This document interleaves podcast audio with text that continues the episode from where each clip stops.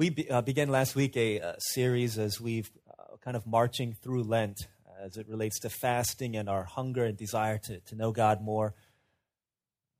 In, in April, one of the things that we want to do each, each quarter here at, at Harvest this year is to have a different prayer uh, focus, to have a different emphasis each quarter as we open up opportunities for people to submit their prayer requests and for us to pray over them together as a pastoral staff as well as at our prayer meetings to give you all the opportunity to, to pray in, in different ways and to engage in uh, intercession for others and praying for the nations and, and, things like that. And one of the things that we're going to do in, in April a couple times is, uh, is to uh, pray uh, in, with, with fasting, fasting prayer. And so part of what we're doing here is just laying that groundwork, and it ties in uh, with this season of the Christian calendar that we're going through in, in Lent. And so I, I know, uh, like we mentioned last week, a lot of y'all are fasting from certain things. And um, so I wanted to put down the, the framework last week that the essence of fasting is to say, God, this is how much I want you. As I give up food, for example, this is a physical exclamation point to this statement that I'm making spiritually. This is how much I want you. And as we give up whatever else we give up, our video games, or as we give up our uh, sinful habits, or as we give up uh, these things that have a grip over our lives, we're saying, God, this is how much I desire you. I think a lot of times when it comes to fasting, I know uh, it can be a difficult thing. it, it is a difficult thing. Uh, one of the things that I've come to realize is, is really popular these days is kind of shifting gears a little bit to illustrate a point. There are these websites, these, uh, I don't know what you call them, but things like uh, Groupon. Is anyone familiar with Groupon? Or livingsocial.com, things like that. It's basically within each uh, geographic location in the States, there are different uh, businesses, companies, organizations that say if you buy a bunch of these things, if a group buys these things, we'll give it this product to you at a great price. So you can get like a $150 massage for just $35. And every day in your email, you'll get one. Groupon.com. It's really cool. Uh, you want to get a $75 manicure, you can get it for $20. You want to get your car washed, $150 worth of car washes for just $18.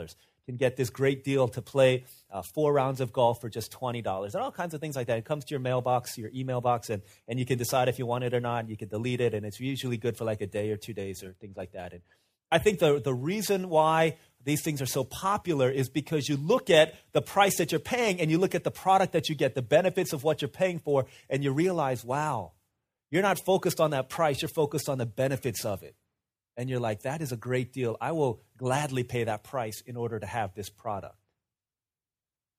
When it comes to spirituality, however, I think a lot of times we focus a whole lot more on the cost than we do on the benefit that is derived from that price that we pay. What I hope to do today is to show that when we fast, whatever it is that we fast, whether it's a day, whether it's a meal, whether it's a product, whether it's a, a vice, even if it's a virtue in our lives, when we fast that for the sake of Christ, I want to show that the, the, it's a tiny price to pay compared to what we receive from God as a result.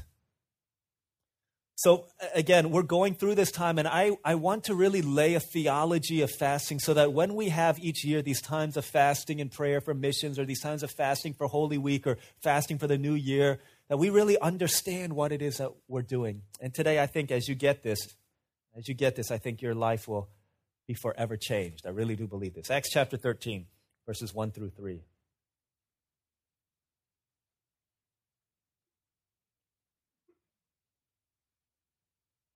Acts chapter 13, this is a, a pivotal point in the life of the church here. Uh, this is God's word.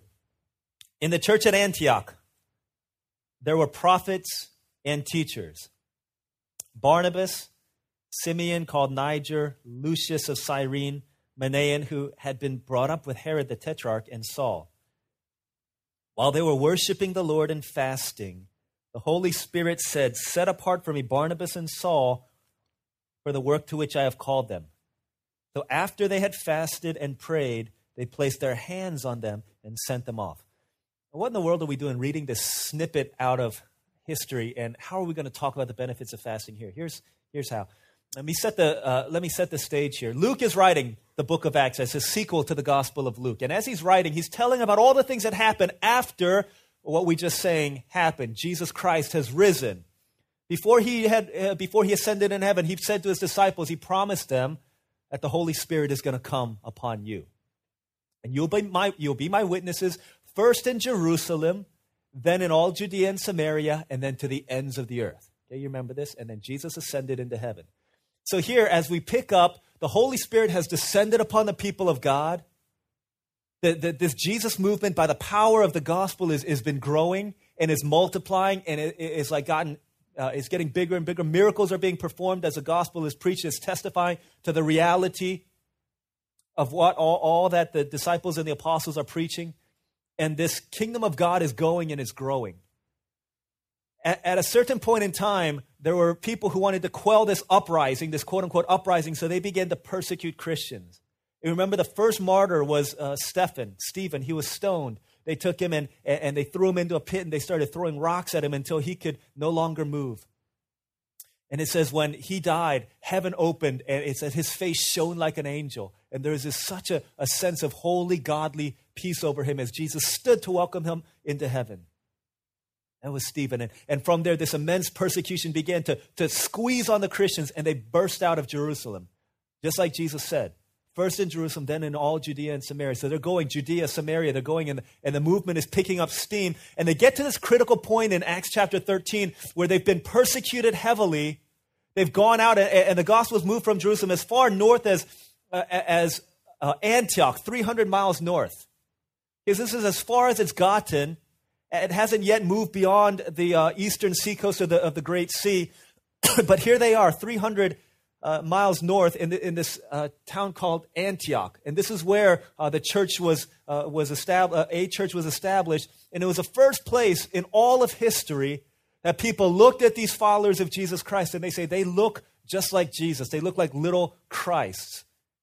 And so they began to call them Christians first at Antioch. And so here we are in, in Acts chapter 13. G. Campbell Morgan says this is the watershed moment in all of church history. And most commentators will say that this is the hinge of the church and the movement of the gospel here. This huge point where the church is thinking, what are we going to do at this point? In Acts chapter 13, we see three things. And the first thing that we see is when they had fasted, they received guidance from the Holy Spirit. Hey, when they were fasting, they receive guidance from the Holy Spirit. This is huge because all of us at one point or another are needing guidance and direction. You look in verse 2 while they were worshiping the Lord and fasting. Then in verse 3, so after they had fasted and prayed, Luke, as he writes this, uh, as he writes this uh, history, wants to make it crystal clear to everyone reading that everything that happens here is a result of their fasting and praying. Because he brackets what happens by the fact that they were worshiping and fasting, they were fasting and praying. And the first thing is they receive guidance from the Holy Spirit. They're in this, this critical movement where from, from, uh, from this point on, the gospel would be completely set free and unleashed to go to the ends of the earth. But they're in this moment this urgent point in time where they're seeking God's direction, seeking God's guidance. God, what are you going to, what are we supposed to do as a church? What are we supposed to do as a people of God? And in that moment, this urgency was demonstrated by their fasting. You know, we don't know what to do, where to go, but lead us. And this is how much we want your leading. Now that we will fast so that we could do what you want us to do. I I know a lot of us are in this place. Should I stay in this job or not? What should I, what should I declare as my major? What should I study? Should I relocate to another place? Should I take this offer that is given to me? Should I date this guy who's uh, been, been, been calling me up? What should I do? Is now the right time to get married or, sh- or should I wait? And we've often got, these questions. Oftentimes we've got these questions, we don't know what to do, and we're seeking the most well informed answers. And we're, we're going to, to talk to people, and we're going to seek other people's advice. We're reading all of these different books and, and laying all of our, our, our uh, arguments out. But at a certain point, uh, we get stuck and we feel like, I don't know what to do now. I don't know where to go. I don't know what the right thing to do is. You ever feel like that? I know you do because this past couple weeks I've had um, countless uh, conversations with people. Can you, can you pray for me? What, what should I do? What should I do with my career? Should I, what should I do with my job? What should I do with this offer? Should I go to this place or not? Should I approach this person and ask them to be my significant other or not? What should I do in this situation? I, I, hope we understand that this is not just something out of a, a point in history, but this is something that is highly personal and practical. If it's not to you right now, it will be at a certain point in time. And what do I do in this situation? Because it's not just about making the most well informed decision. Don't we want to do what God wants us to do as followers of Christ? I think that's our desire. And sometimes that can make things even more confusing because if it was just up to us, it would be like, yeah, this guy likes me. I'm going to go out with him. But we want to follow Christ, don't we? And the way that the disciples, uh, the, the way that the early church members demonstrated this was by saying, God, this is how much I want to follow you. I don't know what to do. We don't know what to do. But here, this is how much we want to see you. And while they were fasting, the Spirit of God led them and gave them insight. He says, Set apart for me Barnabas and Saul for the work to which I've called them. And starting in verse 4, they go on their way led by the Holy Spirit. Sometimes there comes places and points in our lives where the decision is so important that we really need to fast and think and pray about this. It's not just about are the ducks lining up, but God, what do you want me to do? Because a lot of times what we want to do and what seems right to a man, Proverbs says there's a way that seems right to a man, but in the end it leads to death. And we really need to seek the leading of God. I, I, when I was graduating from seminary, there's a church that I've been talking to up north for about three years. And everything to me seemed that this was be the most amazing position. And they had a, a position, they had given an offer to me, and it was in a place that I really enjoyed being. The other two people, uh, there were three pastors on staff at the time. One was an intern, and two were full time.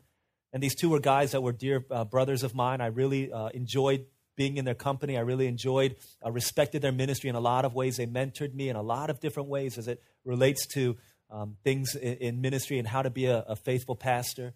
Invested a lot into my life. And and so, in a lot of ways, there's a lot of gravity towards this position. The third person, the intern, was someone I had talked to, was very uh, Christ centered, gospel driven. And um, as we were talking, I felt like we could really grow together, really learn and, and sharpen one another. He was uh, my age and seemed like this was the ideal position. And as, we, uh, as I was thinking about this and, and as I was graduating from seminary, it was one of the places on my radar screen that I was highly, highly inclined to, to consider.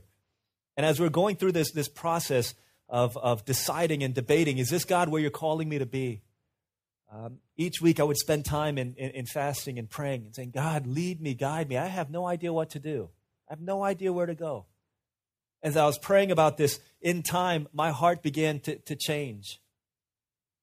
Heart began to change. Even though nothing really had changed about the situation, my heart began to, to, to, to not feel so favorably inclined to, to go there anymore. And each time I would talk with these guys on the phone, uh, we would keep open communication. I would say, I'm not sure. Um, we would talk percentages. How sure are you about coming up? And and slowly in time, those those percentages would begin to dwindle. And I don't I don't I don't know what exactly it was that happened that transpired. It was nothing really um, that I could explain about that position that was uh, unappealing after a while. But as I look back, I realize that in the midst of this fasting and, and praying and God guiding me and leading me, um, I began to realize that these doors in my heart were shutting to this p- position. I said, I don't want to. I don't want to be in that place. And so I, I, I told them, and they said, we respect your decision. Within several months of that decision, all three of these pastors that I had looked forward to working to, had I gone up there, left the church. I realized that I could have very easily made a decision based on what I think is right. Everything looks good about this. I would be able to exercise the gifts. I'd be able to learn. I'd be able to grow, be able to be in a team ministry in a context where I could really enjoy serving under and serving with these people. And yet, in the midst of fasting and praying and seeking God's guidance, my heart was disfavorably inclined to go to that, to, to that church. And I, have heard, I've heard other stories like that where people felt like this is where God wants me to go, but as they give it to, to fasting and praying, because it's a huge decision. It's not just I'm going to go here for a couple weeks and then come back. This is like where you're making your life decisions. And some of us are in that place. I'm not saying you need to fast and pray about, oh, what should I eat for dinner tomorrow? I need to fast about this. No, not that. But the weightier the decision is, the more important it is that we really seek the will of God. And we're saying as we fast, uh, it was not just saying, God, this is how much I want you, saying, God, this is how much I want to do what you want me to do. This is huge stuff. Decisions about your future, about what college you're going to go to, about what church you're going to settle into, about who you're going to marry, about what you're going to study, about who you're going to live with as your roommate. So many of these things, we want to do what is, is right, and we go down and tick off the list of common sense things. But oftentimes, God's way is different from way our ways would, would, would tend to lead us. And oftentimes, what everybody tells us to do may not be what God is wanting us to do. It's hard. It's hard stuff, but God has given us the avenue by which we can continue to, to discern His will. It, it's not that in, in fasting we can automatically become wiser. But when we fast, we strip away all of these things and all of these other desires, and God lays us bare so that He can really direct our hearts. It's not that in fasting God hears our prayers any better. It's that when we fast, we can hear God better because we're not listening to all of the junk around us. It's not just here in Acts, but uh, in Acts 13, but earlier. Remember when the when before he was the apostle Paul, when Saul was walking on the road to Damascus, and he was blinded by a light, and, and God, Jesus said to him, "Why are you persecuting me?" It says he was blind, and for three days he didn't eat. And It wasn't it wasn't a voluntary fast. Probably it was probably involuntary, but w- w- whichever one it was, Saul had to do some pretty heavy soul searching at that time and his heart was just laid open before God and got into a place where he could say, God, I'm going to follow you where you want me to go. Sometimes we feel like that, feel like we're in the dark. What do you want me to do? And I think a lot of times God's prescription, in order for us to see the light, is that we would say, God, this is how much I want to follow you. God, this is how much I want to follow you. I open up my heart to give time over to, to fasting and praying, to seek your face, to seek your will. This is the first thing that happened when they fasted. They received guidance from the Holy Spirit. Second thing that happened, though, when they fasted, God's power uh, was released. It, it says in, in verse 2 while they were worshiping the Lord and fasting, Holy Spirit said, Set apart for me Barnabas and Saul for the work to which I've called them. As you go and, and read on the rest of the book of Acts, you see that the gospel is completely like Jet Li. It becomes unleashed and it goes from this point forward. This is, this is Acts 1 8 is the outline to the book of Acts. You'll be my witness first in Jerusalem, and then because of persecution, all Judea and Samaria. And then starting in verse 13 to the end of Acts 28, it's now to the ends of the earth the gospel is going forth. It had never before gone more than 300 uh, miles outside of Jerusalem, but here it's being set free to go. See, when we fast, God's power is released. I don't know if you have never testified to the power of God in fasting. You've just got to kind of listen to people's testimonies and then and then just begin to believe it for yourself. Because you know, I, I think there's such a, a power when God's people fast and combine fasting with, with, with prayer. It's such a, a, powerful thing. All throughout history, so many godly men and women of the faith have, have fasted. Charles Finney, who was called the greatest soul winner since the Apostle Paul. Isn't that an amazing title to be called a soul winner?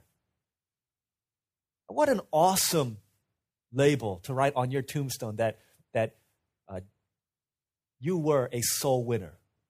Rick Terrell was a soul winner for Christ. That David, you won souls for Christ, that they depopulated hell, that they shook the gates of hell so that captives would be set free a soul winner for Christ. Charles Finney fasted constantly, fasting. And he attributes that to his power in ministry. He said, Whenever I felt like ministry was becoming weak or the anointing of God was lessening, I would take two or three days and I would fast, and always a renewal of God's power would flow in my life. Not just Finney, Martin Luther, catalyst of the greatest reformation that the church has ever seen. Martin Luther fasts at least once a week. Jonathan Edwards, catalytic in the great awakenings in the northeastern part of the United States, would constantly be a man of fasting. And we could go on and on and on. John Calvin brought revival to entire city of Geneva was a constant faster. John Knox, who said, Give me Scotland or I die, brought revival to Great Britain. He was the one of whom Mary, uh, Queen of Scots, said, I fear the prayers of John Knox more than I fear the combined armies of all of Europe because he was a man of fasting and prayer. Charles Spurgeon said, Our times at the Metropolitan Tabernacle, his church, when we fasted, never have I seen, never have we been closer to the central glory of God than in those times when we were fasting and praying and seeking the face of God. When we fast and pray, there's a power that is released in us because we're saying, God, this is how much I want your kingdom to come on earth as it is in heaven. There's a power that is released in the, in, the, in the people of God as we fast and we talk about how we want to see uh, darkness tremble. We want to see the uh, people coming back to Jesus in times of jubilee coming. Fasting is a way of saying, God, this is how much I want to see it. This is how much I want to see that happen. This is how much I, I, I want to put my stomach, my mouth, where my declaration is. God, this is where I, I, I want to put my appetite, where my prayers and my songs are. God, this much we want you. Because fasting and prayer changes the course of history because the power of God is, is released in our lives. I think this is uh, the case not only when we see um, talking about these like huge corporate things, but um, it's also what happens in the context of individual lives as well. You remember uh, in, in the Gospels, Matthew chapter 18, I think, or sometime after the, uh, right after the transfiguration, Jesus, Peter, James, John go up onto the mountain, and there Jesus is transfigured. And they come down from the mountain, and immediately when they come down from the mountain, this guy comes running to Jesus, and he says, Jesus, uh, I need your help in a big way. Jesus is like, What's up? That's like my son. He's like severely tormented. He like foams at the mouth. He constantly is throwing himself into the fire and he's going to kill himself. You know, I brought him to your disciples and they prayed and they couldn't do anything about it. And Jesus says, Bring him to me. And then he casts out the demon, sets him free, and this kid is made completely well. The disciples are kind of watching this and they're a little bit embarrassed because they tried to do this exorcism and tried to heal and they had done it before, but nothing had happened this time. And, and they're just kind of a little bit uh, embarrassed. And so they kind of pull Jesus aside and they say to him privately, they're like, Jesus, why couldn't we do that? And we prayed and, and we tried to cast this demon out. We tried to make this person well, but he just kind of laughed at us. Why, why couldn't we do it? And Jesus says something that is so, I think is so profound and so overlooked. Jesus says, This kind can only come out by fasting and prayer. You ever been in that kind of a situation where you've been praying for some kind of sin in your life? And you're so beat up and you're so frustrated because you're like, I tried and I prayed and I prayed and I prayed, and it's going on five years now, and I still can't overcome it. Maybe it's some kind of an addiction in your life, right? Maybe some kind of a substance issue, some kind of a drug, perhaps cigarettes, alcohol. I don't know what it is. Maybe it's a sexual thing. Maybe a, some kind of an some kind of an addiction in, in some other way. Like I've been trying so hard to beat this thing and I just can't do it. I wonder if Jesus may be saying to you, this kind can only come out by fasting and prayer. I'm not saying that you have a demon in you, but I'm saying maybe, maybe Jesus is saying, this is what this is how much you need to want it. And this is how much you need to want it. They got this much. This much I want this chain broken in my life. It's like someone, someone described it. I, I remember hearing this testimony. Someone said, It's like I'm playing this game that I know I'm always going to lose, yet I cannot quit the game. It's like torture. I have to keep on playing this game. I know I'm always going to lose. I might win for a day, I might win for two days, I might win for a week, and then I get completely slammed. And I give in and I fall again and I get back to a worse place because I thought I was achieving, achieving some level of victory, and now I'm, I'm, I'm worse off than I was. I wonder if Jesus might be saying to some of us today, hey, this kind can only come out by fasting and prayer. Do you really want it? Do you want it enough that you would say, God, this is what I, this is what I want?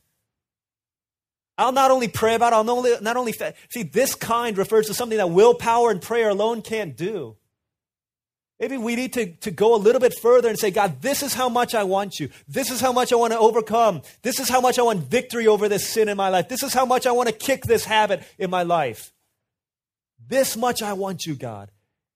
He says, This is kind can only come out through fasting and prayer. And Jesus' teaching about fasting, it's similar to his teaching on prayer. He's not just saying you did it one time and it didn't happen, so therefore you can have license to quit. You're off the hook now it's constantly a continual presence saying, fast until you receive the things that God has promised to you. To keep on doing it and to see in time the grip of sin and the grip of addiction and the grip of these things loosen its grip on your heart. To slowly begin to let go on your heart. Do we want it enough that we would withgo, withhold, forego food in order to overcome these addictions in our lives? Do you really want Him? That much.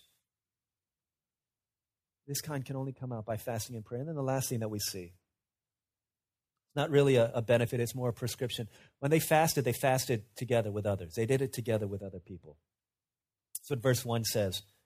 Okay, five people Barnabas, Simeon, Lucius, Manaen, and Saul together. Right, why? Well, there's a, uh, throughout the Bible, it, it, talks about the, the power of doing things together. We sang it today, didn't we? Um, did you feel the darkness tremble? Did you hear the uh, something something when the all the streams join as one river? Wash away our, our brokenness. There's something powerful that happens when the people of God come together. Because you know, Satan will do everything to keep us from fasting. You know this, right? Just like he will do anything to keep Jesus from fasting. He'll say, Well, you're not old enough to fast. Or He'll give us all these reasons why we shouldn't. Maybe not now. Maybe not today. Maybe next week. I, I, we were talking the other night, and I think uh, Pastor Albert was telling this funny story about something that happened a few uh, few months ago when um, our old youth pastor Goose was was still in town. Him and his wife decided they wanted to do this like uh, detox program, and so um, I don't know what it entailed, but it entailed eating uh, nothing that tasted good and everything that tasted bad and was green and shakes and stuff like that. And they had started about two days into it when we were invited to this, um, this barbecue. It was an amazing barbecue. Was hosted by um, a dear friend of ours who owned a Brazilian steakhouse. This is crazy food. And so, uh, in his, uh, on his uh, patio by the pool, he was grilling these amazing uh, steak and, and, and pork and all kinds of like delicious food. And, and he was bringing it out one by one. He said, This is this, and enjoy this is that. And uh, the look on, on their face because they could not eat it was just utter and complete despair. I felt so bad for them. I said, Hey, you know what? You're just two days into it. You're not fat. This is not for Jesus. This is for you. Just break it. I mean, seriously. I mean, this is amazing food. They're like they're getting offended that you're not eating. This is, I mean, top of the line stuff. You would pay forty dollars for, you know, to, to eat like a fraction of this stuff. Just do it. And I know they they really really wanted to, and I am positive that if it was just Pastor Goose, he would have given in. Right? Seriously, and I'm pretty sure that if it was just Julie, she would have given in also. But they were together, and I don't think either of them wanted to crack. They didn't look at each other. They just were staring at this steak and they're thinking in their minds, we've committed to this detox program. So they went and they didn't do it. They didn't eat it. I was like, man, that's not that's not detox. I learned something that day. There's never a good day to detox. You learned something today about fasting. There's never a good time to fast. Because there will always be a party to go to where they've got Brazilian steak January. Oh, I'm going to start fasting in January. Well, I can't fast in January because we've got the Super Bowl. We're going to have nachos and buffalo wings and this great. Can't do. Uh, I'll start in February. Oh, I can't do February because Valentine's Day. We need to go out to eat at a nice restaurant. How about March? Oh no, March is St. Patrick's Day and March Madness, and we've got to watch the Final Four and, and eat all this food. And, and then uh, April comes around, we're going to have a, a barbecue and, a, and all this stuff. And then uh, we definitely can't fast in, in the summertime because that's when all of our friends come back from, from school and our kids come back from college, and we can't do that then. And we definitely don't want to fast during Thanksgiving because that's the worst time to fast and, and Christmas. There's never going to be a good time to fast. You just got to do it. That's basically the last point. That's it. Let's pray. That's it. There really isn't. We have an enemy who wants to keep you in bondage, wants to keep me in bondage to sin. And you're going to always make excuses why you shouldn't fast. I, I, I, can't. I can't do it. I can't do it. There will always be another graduation, always be another birthday party, always be another thing that your parents really want you to go to. There will never be a good time to do it, and that's what the enemy will tell you. So don't do it. But when people of God come together and they say, hey, you know what? We can do this together. We can do this together. I love like uh, uh Clara Kim 2.0 uh, house church. Friday night, Paul Kim, uh, he sent an email to his house church and said, let's, let's fast together. Let's fast all day Friday. And then at our, at our meeting, we'll, we'll talk about this and then we'll break fast together. And some of them were saying, Oh, so hard. I was dying. I didn't think I could make it. And yet, something about that, when they fasted together, Deuteronomy 32 says one person can put a thousand to flight, but two can put 10,000 to flight. And when two people agree on something, you've got an addiction in your heart. You can't beat this, this, this cigarette or marijuana addiction. Get somebody with you and say, hey, let's fast together for the sake of my addiction. Can we, can we do this together? I don't want to do this. It's so hard for me, but help me, pray with me to break the chains. If you really are Jesus, you are stronger. You are stronger that Christ has done it. You have risen. The power of sin has been broken. Then let's see that in our lives and let's testify to his goodness. Let's testify to his power. Get somebody with you, get somebody around you, and let's say, hey, will you love me enough to say, Jesus, this is how much I want you? I want you to move in my friend's life. I want you to move in my brother's life. I want you to move in my sister's life. And I'll show it by saying, I'm going to withhold these things that are so important to me. The Bible says when one person prays, God answers, but where two people agree on earth about something, it'll be given to them. How much more when we add fasting and saying, God, this is how much we long for you?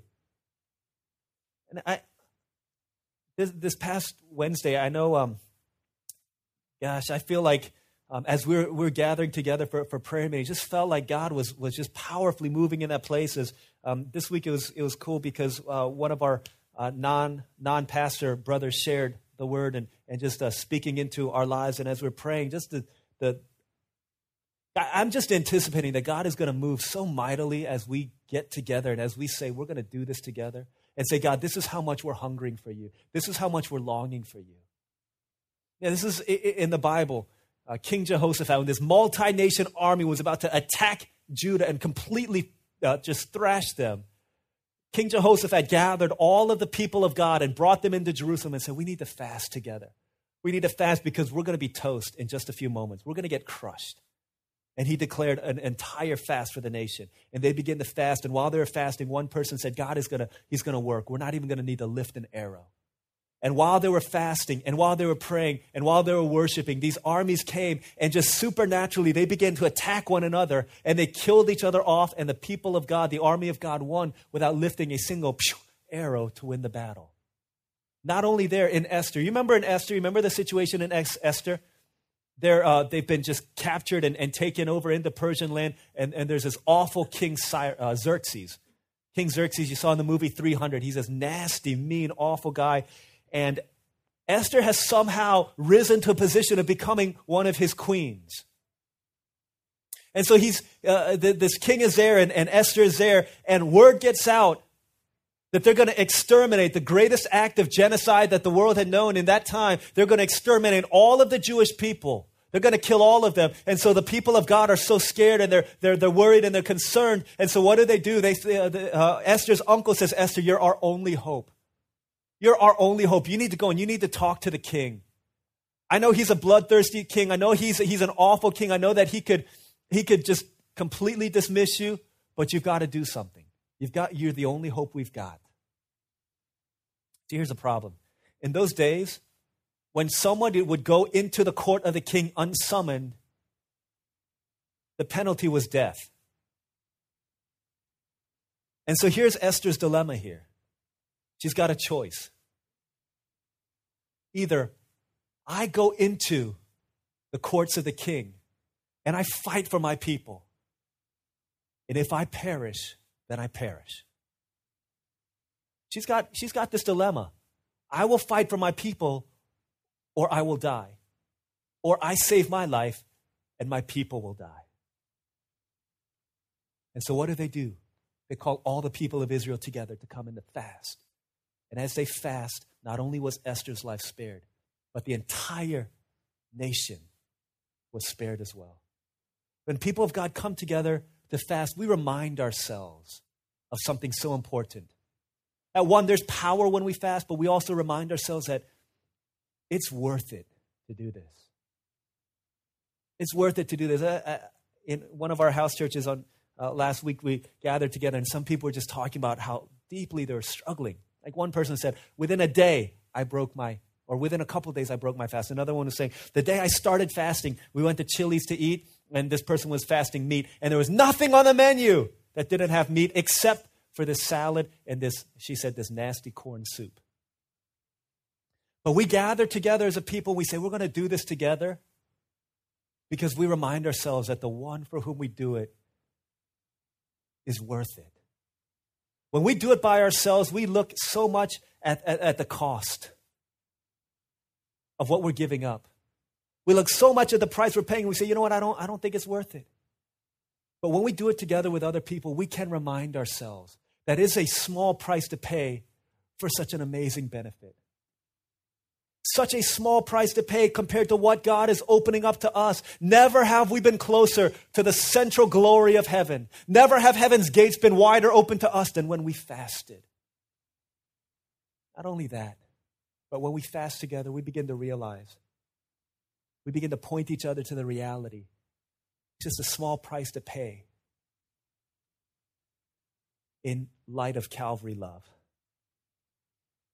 Because we are reminded that Jesus had this choice as well.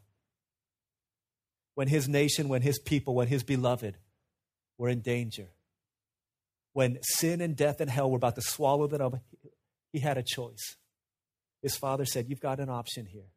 Either you save yourself and all your people will die with, without us or you could save your people and risk your life. And if you perish, it only happens because you will perish. And so Christ went to the cross for us.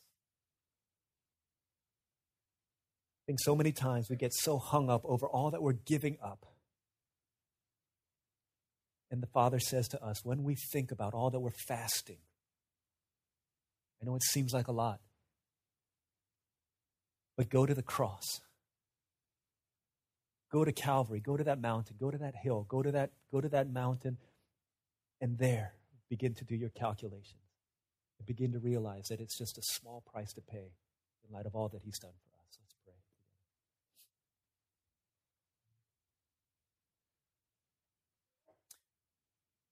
Maybe there are some of us in here who feel like we've been praying for certain things, certain struggles, certain sins in our lives We've prayed and we've prayed and we've tried and we've tried, and yet we can't defeat this. I believe that God is calling us today to move into a period of fasting for the breaking of those chains in your life. But God, I can't live this way anymore. I said this often, but I say it again. Change begins when the price of staying the same, staying where we are, outweighs the cost that it takes to change. Is how you're living right now worth it? Is the sins that you're struggling with worth it for you to continue living this way? Or will you realize that the pain of that sin is far greater than the small price that I pay to give up food in order to fight for the sin's power to be broken in my life. Maybe others of you, maybe you need to think about the Lord God will be asking you, who will you link arms with today? Who will you lock arms with and say, hey, I, I have a hard time doing this, but together, let's do it. Let's fast once a week. Let's fast two meals this day on a given week. Let's ask the Lord God to move in us. Maybe you've been praying and just really need guidance. Perhaps the Lord is calling you to really take your decision seriously and take walking with the Lord God seriously and say, let me take a day, even two days to fast, even three days to fast and to pray for this decision that will alter my life forever. Let's take a moment to come before the Lord in prayer, asking God that He would just meet with us, responding, deciding to follow Jesus in whatever way that looks like in your life. So let's take a couple minutes to pray to the Lord God. I'll close for us and we'll continue to respond through our songs. Yeah, but let's come before God. Let's pray. Make decisions in our hearts of how He's calling us to live. Let's respond to His initiative by faith in our lives.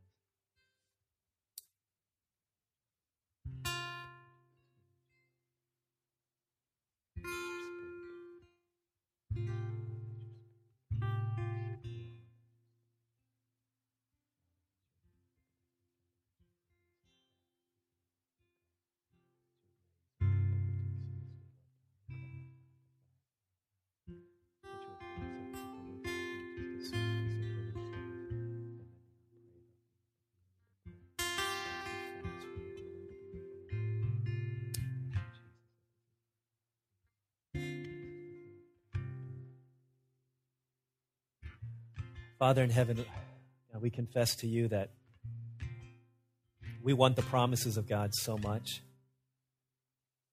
but so often we're not willing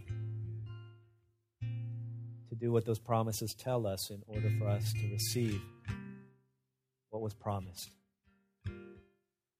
Forgive us, Father, for making you in our own image, for taking these promises in our own way, and then complaining against you because you're not pulling through when we have not lived in obedience to your call in our lives.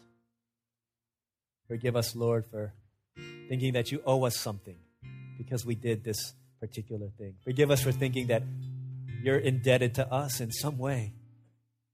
Remind us that you are God, not us. That you are God and we were at once objects of wrath, but we have been brought into a kingdom of light by grace. That you are our master and we are yours forever. So teach us what it means when you make promises to us, to understand the conditions that are attached, and may we may we understand that by faith, that's the hands by which we receive your promises. So help us. God, we pray that you would sweep through this place and cause a hunger for God to rise up, that it would result in honest, genuine biblical fasting and prayer. And as a result, we would see supernatural guidance. We would see supernatural power. We would see supernatural relationships being birthed out of relationships that were once simply based on small talk and chatting. So lead us, change us. May the words that were spoken into our hearts today fall on good soil so it would bear fruit 30 fold, 60 fold, even a hundredfold in our lives. And may you receive the glory today and every time we testify about your wonder working power in us. We thank you, we love you, and we pray these things in Christ's name.